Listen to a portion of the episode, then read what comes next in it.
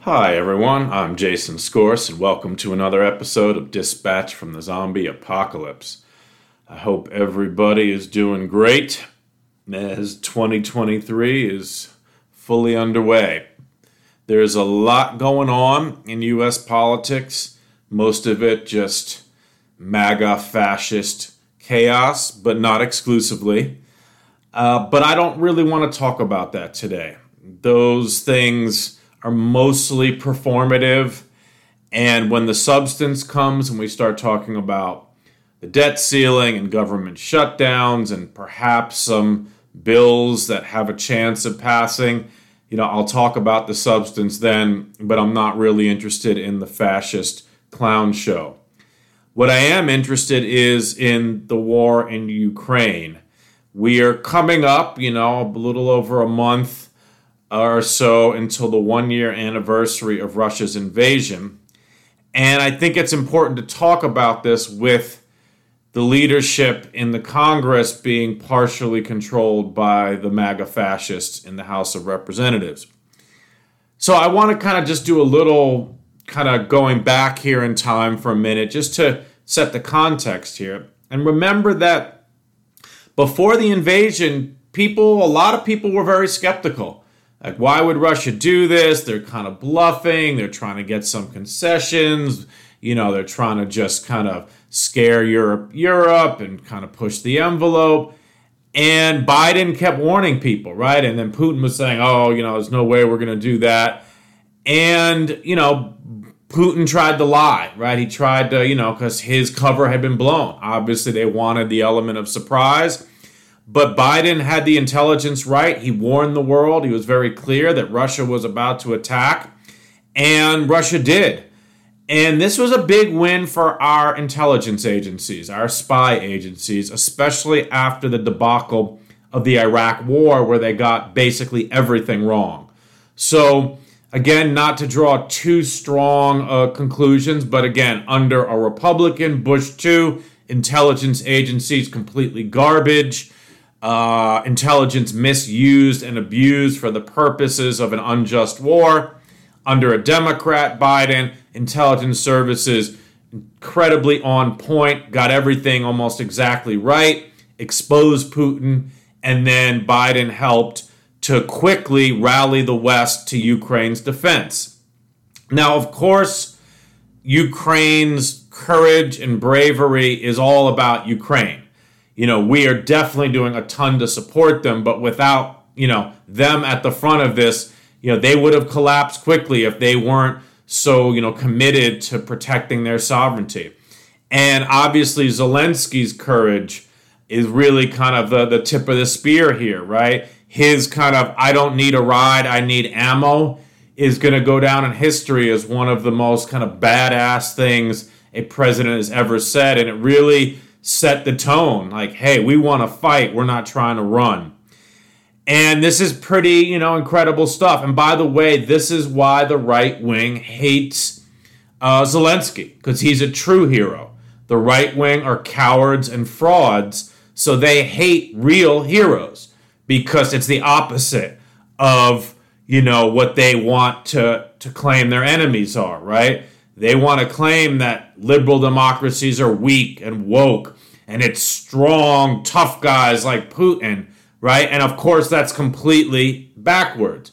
Putin has been shown to be the paper tiger of a weak, corrupt, decrepit military. And Ukraine, which has plenty of women and gay people in it and is not afraid to be a multicultural army with gender equality, is the stronger of the two. So again, it goes to show that the entire worldview of the right wing is all a lie and all a fraud, and that's why they hate people like uh, Zelensky. Now, taking another step back here, there is a long philosophical tradition of just war theory. There's some incredible books written on this. I read a lot of them, when I was taking some foreign policy classes in college. And the just war th- theories are both about what is just in terms of initiating a war and then what is just when you're in war and actually prosecuting a war. And it's this wild stuff, right? Because you're talking ultimately about killing people and what's the justice in killing people. But there's, you know, a lot of it, as you might imagine, comes down to issues of self defense and, you know, how you treat prisoners, how you treat civilians, right? So, you know, if you think, uh, you know, a little deeply, as horrible as war is, there are clearly some things that are right and wrong, both in the, the initiation of war and the conduct of war. And then on, on every dimension, every single dimension, Ukraine's defense and their fighting against the Russians meets the definition of just war, right? They are acting against a naked, aggressive move by a foreign power that had no right whatsoever to violate their sovereignty. Putin is pursuing a genocidal imperial project. Putin is on the same moral plane as Hitler, full stop. Is he killing as many people? No, but he wants to. He is on a genocidal project right? If he had a strong military and if Ukraine wasn't backed by the West, he would wipe them off the map to the extent that it was necessary to conquer that territory. The Putin regime is a straight up white nationalist, fascist, authoritarian regime, while Ukraine's is liberal and democratic. Ukrainians are not purposely targeting Russian civilians, while Russians are they're torturing people, raping people, killing civilians, going after civilian infrastructure so that people can freeze in the middle of winter, right? Russia is routinely committing war crimes. And for the most part, Ukraine is not. And I want to make a caveat here. I have read about small number of Ukrainian soldiers committing war crimes against Russian soldiers. This is wrong. It should be condemned. But it's impossible for any country that is being attacked mercilessly for everyone to just take the high road. And again, I'm not excusing the conduct, but the point being is by and large, Ukraine is following just war theory, both in terms of its defense and its conduct, while as Russia is in the opposite across the board. So even if there are a small number of war crimes committed by individual soldiers or units within the Ukrainian army, there is no there is no, you know, equivalency, right? Russia is the fascist imperial evil regime. Ukraine is a liberal democratic regime acting in self-defense through a righteous cause. This war is as close to black and white, good versus evil as they come. Again, you're never going to get 100% purity, but this is about as close as it comes to good versus e- evil. And that's why I want to argue that everyone should be solidly on Ukraine's side with no hesitation. Now, again, contrast this with the U.S. invasion of Iraq, which is, you know, occurred almost 20 years ago. And, uh, and this, you know, perfectly meets the definition of an unjust war, the Iraq invasion. Now, again, I'm not equating the sides here, but the actions and justification, right? We are not, we were not equivalent to Putin, and Saddam Hussein was not equivalent to you know Ukraine. But in terms of unjust prosecution, right? The Iraq War meets that definition. It was an unjust war. I will talk more about the Iraq War and the failed global war on terror in you know in the area around the 20th anniversary in March. The main reason I want to do this episode now on fully supporting Ukraine is because there are going to be increasingly calls to limit our aid to Ukraine, especially now that the MAGA fascists control the House of Representatives. A new poll came out, a YouGov poll, that right now more than 50% of registered Republicans support limiting or cutting off Ukrainian aid. Right? Again, this is because MAGA fascists love Putin and his fake Christianity, his white supremacy, and his fake macho nonsense. It's what they engage in, right? They hate liberal democracy with its pluralism, its equality for women, for people of color, right? And for a recognition of our faults They want to live in their fantasy wor- world of Christian white male patriarchy and false machismo. Right? Now, also, even some liberals may question the justification of continuing aid to Ukraine. I have some friends and colleagues who I've gotten into arguments with who are, you know, talking about we can't give a blank check and we got to, you know, Russia's still, you know, a really strong power and we got to be careful. Fuck that. Okay? I want to emphatically push back against that and state unequivocally that Ukraine should be fully supported and get as close to a blank check as possible because they deserve it. And we should think of this as not just aid, not just us coming to Ukraine's rescue, but as an investment. And on that score, as Ukraine aid as an investment, it's probably the best investment the US government will ever make in our lifetimes. Okay? So, on the score of US support for Ukraine, it is the best return on investment imaginable. And after the break, I'm going to come back and explain why.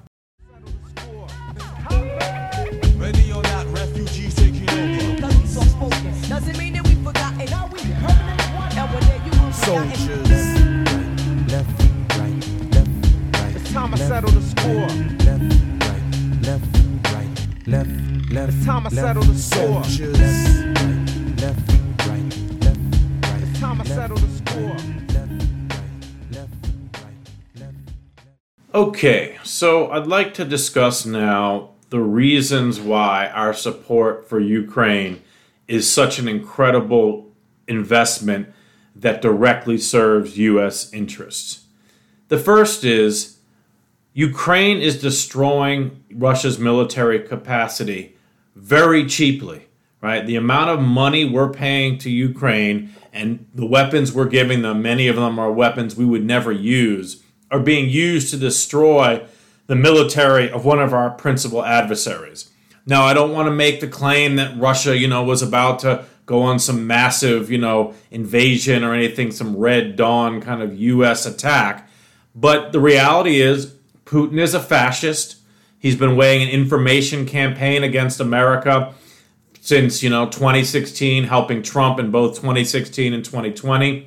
He is one of the kind of de facto leaders of the global fascist movement. He's what a lot of the fascists around the world look to because, again, of his fake machismo and his kind of Christian white nationalism and that he hates gay people a lot. Um, so destroying their military is great. Remember, Russia used its military to help the Assad regime in Syria and massacre hundreds of thousands of civilians. Uh, the Russians are close with the Iranians, another one of our adversaries. The Russians love using their oil wealth and their power of oil markets to keep the West kind of in check and you know hurt the West, especially when Democrats are in charge of the U.S by raising oil prices. So anything that severely weakens Russia is great for the US, and we're doing it cheap because, again, Ukraine is doing the fighting for us. And that means we're not putting any of our men and women in harm's way. It's all just money and weapons, right? And again, right now it's a couple hundred billion dollars, right? We're destroying the military of one of our principal a- adversaries with no casualties on the US side for a couple hundred billion dollars. Contrast that to $8 trillion wasted on the Iraq and Afghanistan wars with nothing to show for it. We left the Mideast in chaos. We killed hundreds of thousands of people. We lost thousands of our own people and then tens of thousands severely injured. We lost our standing in the world for 8 trillion. So for a tiny fraction of that, we're having no US casualties and we're destroying the military of one of the leaders of global fascism. Great deal. Right? Afterward, we're going to see a much stronger and unified Europe in the aftermath once Russia is defeated and we rebuild Ukraine right on their border as a kind of shining light of a liberal democracy. Right? That's going to be awesome. Right? And also going back to the kind of global fascist part, you know, see what just happened in Brazil. Right? The fascist movement is global. And of course, the maggots, Steve Bannon, and Stephen Miller these despicable, deplorable, you know, pond scum, and again, that's that's an insult to pond scum, uh, who helped Bolsonaro's kind of coup attempt in Brazil, right? They're all part of this cabal and they're down with Russia. So again, anything that once Russia is is defeat, defeated, you know, in a in a clean way, and Ukraine is victorious, is going to be a huge blow to the right wing across the world since Putin is their hero. Another big benefit. This is definitely making China think twice about invading Taiwan. Right? They're seeing how badly this is going for Russia. They're seeing how unified the world is, and they're going, hmm, do we want to invade Taiwan? I'm not saying they're never going to do it. I'm not saying that, you know, this is a death blow to that, but I, I bet you it's making Beijing a lot more hesitant. There is no question about that.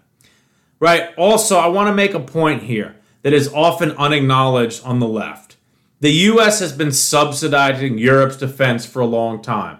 By the way, this is one thing that Trump was right about and which liberals have been loath to recognize. So, again, because I'm in the reality based community, even though Trump is one of the worst human beings to ever walk on the planet, and he should be jailed, if not executed, for his treasonous crimes, I can still admit when he was right about something because I can deal with facts and reality. I'm not an identitarian. I don't just go with whatever my side says is right and whatever the other side says is wrong. Trump was right about this right? Europe has been free riding on U- U.S. military power for a long time, right? And Europe doesn't have the military capacity to support Ukraine at the level that it needs, but the U.S. does, right? And as bloated as the U.S. military is, at least now it's good. Some of it's being put to good use.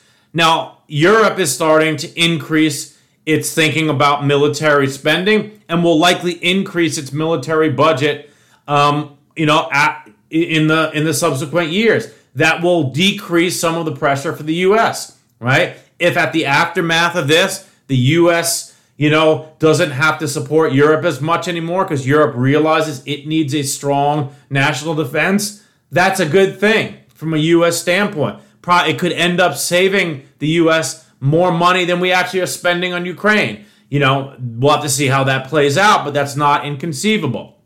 Now, of course, this will put a little strain on Europe. One of the reasons Europe has such generous social welfare policy is because they spend a lot less on the military. One of the reasons the US doesn't have as generous a social welfare policy is because we spend so much excessively on the military. So I just want to say this there should be a rebalancing, you know, in the wake of this Ukrainian uh, conflict. And I think, again, it's possible to afford both a strong military and strong safety nets, but both the US and Europe are going to have to get that balance right, right? And that's going to be, you know, I think that's a good thing for the world. We can have it all. We can, again, have a strong military and strong social safety nets if we have better politicians and we demand it and we tell them cut the wasteful spending, cut part of the spending that subsidizes Europe and let them increase their spending, and let's put more into childcare and health care and paid family leave, etc. Right? So, again, huge returns on investment to support Ukraine, putting aside the moral duty we have to support a liberal democracy against a fascist thug. So, big props to Biden for his leadership and for the Democrats staying united and pushing back on those in their own ranks who have kind of gone soft a little on Ukraine and pushing back. And so far, that kind of progressive wing that it was getting soft on Ukraine is in check. So it's going to be very interesting how to see how all this plays out. You know, when new aid bills are debated in the coming months and years. And I'm looking forward to seeing a, robust debate, but I want to be clear that we should be supporting Ukraine. And again, it's we can have it all. We can have strong military and strong social safety nets in the West. We are prosperous, rich countries. We just have to do the rebalancing. And I think Ukrainian conflict will play a role in that, although, again, the main benefit is unifying Europe and destroying Russia's military. So I'll come back with the antidote right after the break. Well, here's to the hearts that you're going to break. Here's to the lives that you're change. Here's to the infinite possible ways to love you. I want you to